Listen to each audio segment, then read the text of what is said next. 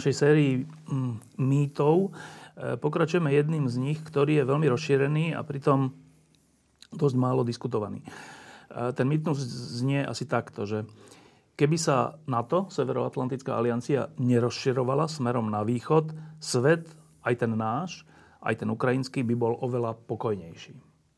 Tak, e, prvá reakcia na túto vetu. Pán štátny tajomník. No, e, tak si to teraz skúsme predstaviť, že ako by to asi vyzeralo v tomto medzipriestore, ktorý vždy bol, vždy proste v 20. storočí bol veľmi citlivý, vždy bol fragmentovaný, vždy bol ako si náchylný na nestability a na vzájomné konflikty. Tak proste nad takýmito vecami sa treba zamýšľať. To je, jedna rozmer, to je jeden rozmer toho celá. Druhá je ten, ten druhý rozmer je samozrejme ten, že e, či by tu naďalej nebolo obrovské pokušenie sa znova do toho priestoru vrátiť, tak ako sa o to teraz v rámci e, revizionizmu niektorí hovoria že revanšizmu, usiluje Ruská federácia. Andrej. No, e, ja to vidím jednoznačne, že nielen tá súčasná, ale už začiatky tej putinovskej politiky, ktorý nastúpil po Borisovi Jelcinovi ako e, líder alebo e, prezident, neskôr sa na istú dobu vystriedal a sa zase vrátil ako prezident Ruskej federácie, tak už z počiatku to bolo jasné, ale čím ďalej, tým je to jasnejšie, že sa obnovuje istý veľmocenský étos, ambície Ruska. A čoraz jednoznačnejšie o tom aj hovoria predstavitelia Západu a predstavitelia aliancie, že vlastne skutočnou hrozbou alebo väčšou hrozbou než islamizmus, džihadizmus, islamský štát je vlastne súčasné Rusko. Ja s tým úplne súhlasím a spomeniem rok 2008, kedy boli v lete v auguste olympijské hry a práve 8.8. bola vojenská intervencia Ruska do Gruzínska. E, zdôvodnená bola ochranou Južného Osecka, teda územia separatistického, ktoré celý svet naďalej považuje za integrálnu súčasť e, Gruzínska. Vtedy aj u nás boli diskusie, že bláznivý gruzínsky prezident Michal Saakašvili, ja neviem, vyprovokoval. vyprovokoval, spôsobil. Nechcem to teraz do detailov rozoberať, aj, aj keď som tam bol viackrát a mám na to pomerne jednoznačný názor, ale každopádne to bola vojenská intervencia do susedného štátu ktorá však nasledovala po tom, čo Gruzínsko, ktoré žiadalo o e, prístupové rokovania do NATO, bolo de facto NATO vtedy na bukureštskom samite odmietnuté. Čiže vlastne Rusko bolo týmto len povzbudené. A ešte jednu vec poviem, že krajiny ako Polsko alebo povádzke krajiny, ktoré sa veľmi jednoznačne e, obávajú tých ruských veľmocenských ambícií, vedia, prečo to robia a mali by sme viac možno aj počúvať a komunikovať aj na Slovensku tieto hlasy. Čiže z tvojho pohľadu je to rozšírenie zóny bezpečnosti a stability a nie naopak, ako tento mýtus hovorí? Áno. No a teraz e, priaznívci toho mýtu, respektíve odporcovia rozširovania na to hovoria, že ale veď okrem iného hovoria aj toto, že ale veď studená vojna skončila, prečo tieto bloky? Prečo vlastne by malo sa na to nielenže rozširovať, ale vôbec existovať? Reakcia. Táto krajina predsa bola od roku 1968 okupovaná cudzou mocnosťou, ktorú sem nejaká, nejaká demokraticky legitimizovaná vláda, ktorá bola na to určená, e, proste nepozvala. A e, zbavili sme sa tejto okupácie až v roku 1991. Čiže toto, toto, je nejaká, toto je nejaká historická skúsenosť, ktorej niekto v nejakom okamihu v podstate musel asi vyniesť, vyviesť alebo vzniesť, nejakú, vyvodiť nejakú, nejakú poučku, nejakú, nejaké poučenie a nejakým spôsobom e, ju proste pretaviť do nejakého rozhodnutia. Andrej, musí na to existovať? Ja si myslím, že áno.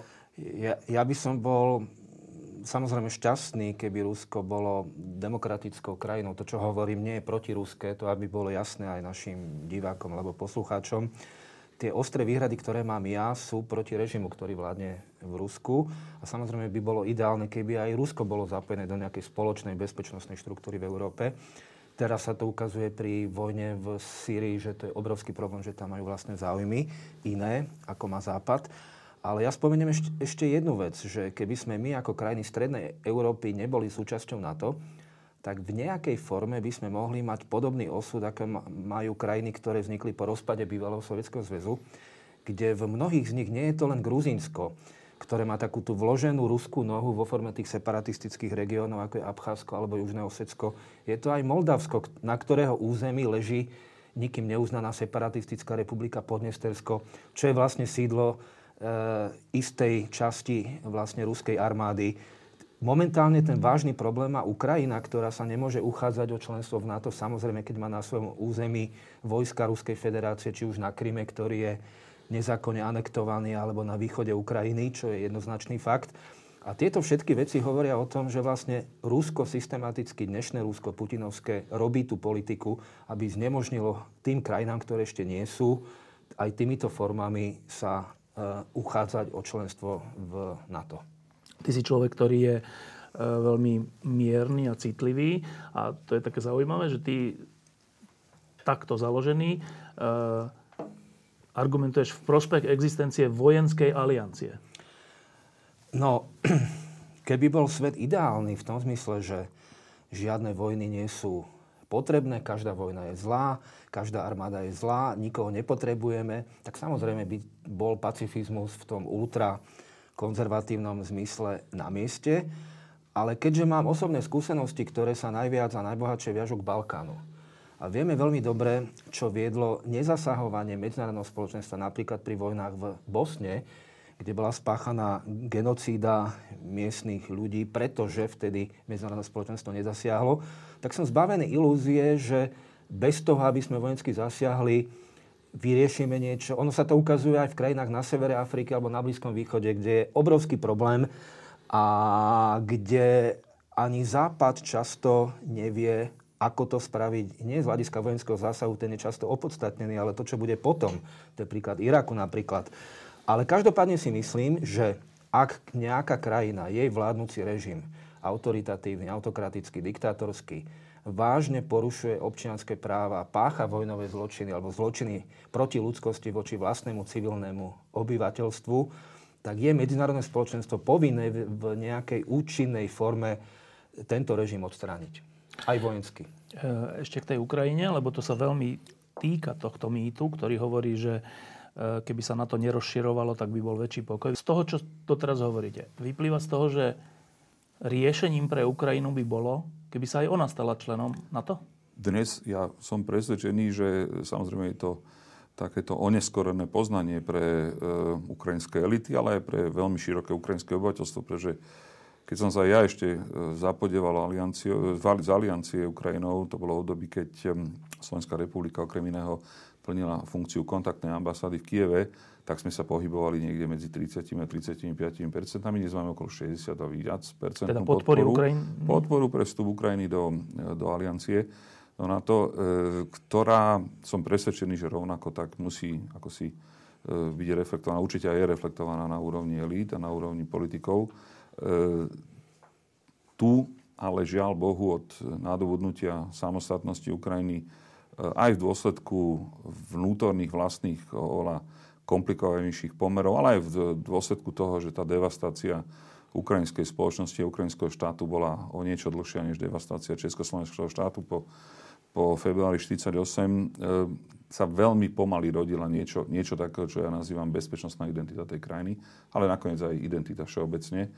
A, e, a je pravdou, že keby napríklad Ukrajina to, tú svoju takú veľmi vlážnu kandidatúru v roku 2008 podporila teda nie len e, silnou ľudovou podporou, silnou podporou verejnosti, ale hlavne veľmi konkrétnymi krokmi na strane reforiem bezpečnostného systému, na strane reforiem politického, ale aj ekonomického systému, tak e, by v tejto chvíli už, e, predpokladám, mohla byť, mohla 4, 5, 6 rokov byť plnoprávnym členom aliancie a som 100% presvedčený, že by bola v podstatne lepšej, lepšej kondícii vnútorne, ale hlavne by bola pokrytá e, známymto článkom 5 a e, nečila by dnes e, anexii časti územia, respektíve agresii na inej časti územia. To, to, to dúfam, proste tu je zbytočné to je zbytočné. Takto, ak sa, Alian, ak sa Ukrajina stala obeťou takéto agresie, tak ako niekto môže dnes tvrdiť, že keby nebola členskou keby, keby sa nestala členskou krajinou aliancie, takže e, proste žije v nejakom bezpečnom prostredí. To je zvrátené a absurdné. To je proste zbytočné polemizovať s takouto, s takouto tézou nejako hlbšie. Je to jeden, samozrejme, jeden z mýtov, je to ten mýtus, ktorý hovorí o tom, že keby Ukrajina sa nikdy nepokúšala dostať na západ, takže e, proste pokračuje na nejakej, v nejakom evolučnom vývoji. No tak ten evolučný vývoj, ako vidíme, má, má svoje zásadné peripety. Andrej. No áno, Ukrajina, ale nielen Ukrajina, ale aj iné krajiny v tom širšie chápanom regióne, o ktorom píše aj momentálne asi najuznávanejší svetový historik Američan Timothy Snyders, ktorý bol v minulosti pred niekoľkými desiatkami rokov tým krvavým územím vo sfére medzi Stalinom a medzi Hitlerom, tak tento región skutočne desiatky rokov, niekoľko generácií ľudí, ktorí tu žijú, trpia tým, že sú pod viacerými rôznymi formami autoritatívnych diktatorských režimov, ktoré likvidujú cieľenie skupiny vlastného obyvateľstva, či už fyzicky, ako to bolo žiaľ za Hitlera alebo za, za Stalina, alebo jednoducho proste režimami, ktoré upierajú základné ľudské práva. A proste tieto krajiny, tieto novovzniknuté demokratické krajiny si samozrejme prechádzajú veľmi ťažkým obdobím, ale, zaslu- ale zaslúžia si oveľa väčšiu vnímavosť, pozornosť medzinárodného spoločenstva Západu, NATO, Európskej únie, ako je to dnes. Lebo dnes bohužiaľ Ukrajina je v úzadí popri téme, ako je migračná kríza alebo vojna na Blízkom východe v Sýrii, tak Ukrajina bohužiaľ sa trošku stráca z toho zorného pola. Posledná otázka. E, ja súhlasne s vami si myslím, že rozšírenie NATO po roku 1989 bolo našim v skutočnosti šťastím aj šťastím pre Slovensko, aj šťastím pre krajiny, ktoré sa tam dostali. A naozaj nepriestrelný dôkaz je tá Ukrajina, ale aj Gruzínsko, ale aj ďalšie veci. Ďalšie krajiny, ktoré neboli členmi a tým pádom nemali tú záruku a tým pádom Rusko malo väčší hlad po nich. Ale tá posledná otázka je táto. Ehm, to rozšírenie na to prebehlo a teda čo ďalej? Má sa na to rozširovať do nekonečna? No, eh, hranice rozširovania aliancie sú dané e, Severoatlantickou zmluvou, ktorá hovorí o tom, že jej členmi sa môžu stať len európske štáty. V takomto našom e, veľmi, ak chcete, začnem z toho širšieho okruhu aliančného, ktorým je partnerský okruh, a tam zase tá definícia viac menej sa kryje s členstvom v, v OPSE. Takže naspäť k tomu vlastnému okruhu. No, e, krajiny ako napríklad Ukrajina určite nie e, v najbližších 5 rokoch, ale nakoniec aj to Gruzinsko, o ktorom sme hovorili, respektíve krajiny, e, ktoré sú v akomsi kandidátskom režime na Západnom Balkáne, a teraz nemyslím na Čiernu horu, tá bola pozvaná tá sa zrejme skoro neskôr stane členskou krajinou a našim spojencom. To sú krajiny ako je Macedónsko alebo Bosna a Hercegovina. Proste je tu, je tu ešte tento priestor, ale je jasné, že nikto nikoho nikam nikdy nebude e, ťahať na silu. Je veľmi, dôležitou, pred, veľmi dôležitým predpokladom je práve tá, tá vlastná podpora na jednej strane elít, na druhej strane verejnosti. A teda istý priestor tu je, ale sú potom už e, pravdu krajiny, e, ktoré síce môžeme označiť ako európske krajiny, ale kde už moja fantázia nestačí na tom, aby som si, aby som si predstavil, že ja neviem, v najbližšej dekáde alebo najvyššej generácii uvidíme mm, krajinu ako napríklad Bielorusko členskou krajinou, e, ako členskú krajinu aliancie, ako spojenca. Andrej? Áno, ja s tým, čo tu bolo teraz povedané, súhlasím a som skeptický, aj keď by som bol rád, keby tie krajiny mali slobodnú vlastnú možnosť, ktoré sú na východ a na juhovýchod od nás, teda tie krajiny bývalého Sovietskeho zväzu, o ktorých najmä hovoríme ale dúfam a verím, že krajiny na juh, teda na Balkáne, krajiny, ktoré vznikli po rozpade bývalej Jugoslávie, e, ktoré už sú na tej ceste, tak sa aj stanú tými členmi NATO a nič už reálne e, tomu nebude brániť. Nebudeme svedkami nejakých podobných udalostí, aké sa udiali v Gruzínsku alebo v iných krajinách na Ukrajine. E, čiže som skeptický, čo sa týka východu alebo východu od nás a som teda realistický, že čo sa týka Balkánu. Posledná otázka. Odpovedzte teraz už iba jednou vetou, že mohlo by byť súčasťou NATO aj Rusko? Nie to Rusko, ktoré poznáme dnes. Určite nie. To je jeden ako si základný ospravedlňujem sa, že to je dlhšia veta, ale jeden z základných princípov je, že to sú krajiny, ktoré sú e, vnútorne demokratické a ktoré samozrejme nie sú v konflikte so svojimi susedmi. Pretože inak tieto konflikty vlastne prenášajú na plecia ďalších spojencov. V tejto chvíli je Rusko v konflikte s pomerne veľkým počtom susedov. Andrej? Ja som to už pred chvíľočkou vravel, že bol by som veľmi rád, keby raz Rusko bolo krajinou, ktorá je členskou krajinou NATO a je s nami v jednom bloku, ale iné Rusko, ako je to dnešné, teda Rusko s inou vládou, ako má dnes.